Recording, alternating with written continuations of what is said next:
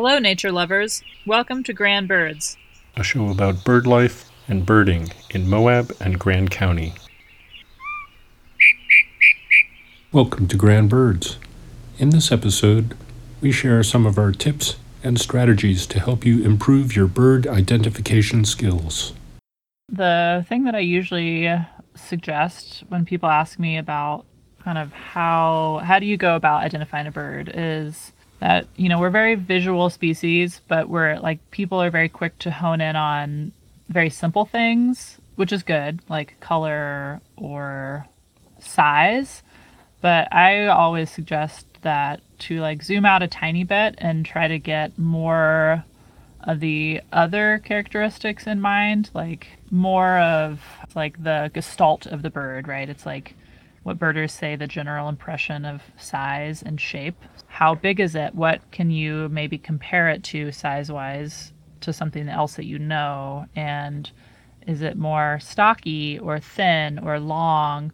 And obviously, any identifying, like really, um, coloration of the feathers or the bill. That's, I feel like, the, some of those other details people don't look at. So, like the bill shape and bill size and perhaps even the legs. Do they have a noticeable color? Are they long or short? And the tail, is it long or short? And and also just how the bird moves around. Where is it? Is it on the ground? Is it high in the trees? What is it doing?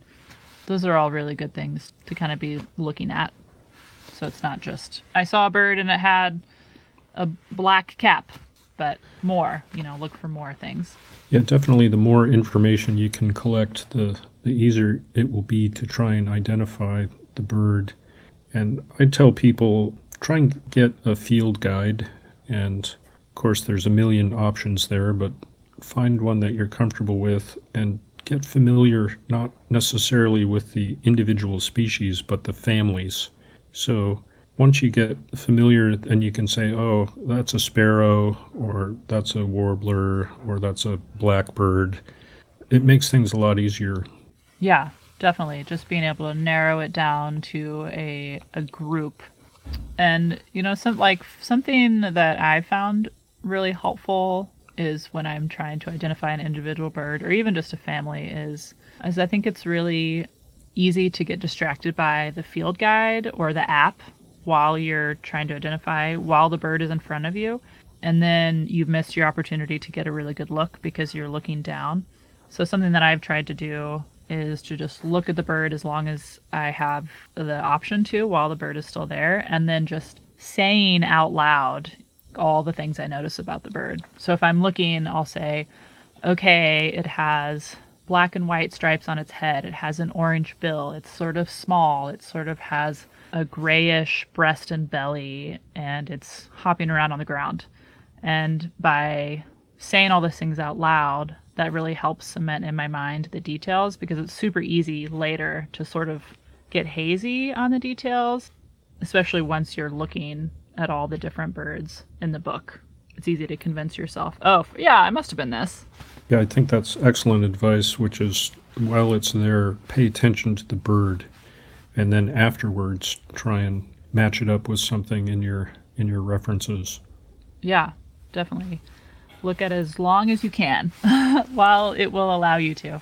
And as we mentioned before, although I, I don't know if it got recorded, you're going to misidentify lots and lots of birds, or there's going to be a lot of birds that you're not going to be able to identify specifically. And this is part of the process. And not to be intimidated by it. The expert birders are the ones that have misidentified more birds over time, and experience is really the key. So the longer you stay at it, even though you feel frustrated that you're not identifying all the birds, it will pay off in the end. Yeah, that's definitely true.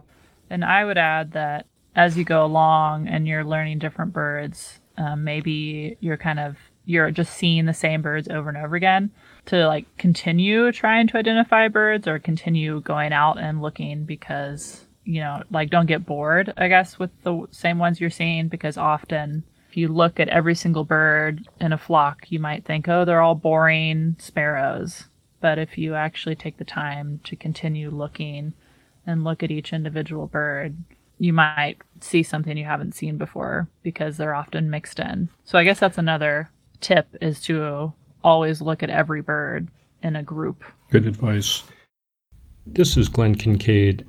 This has been Grand Birds. I'm Brandy Bowmaster.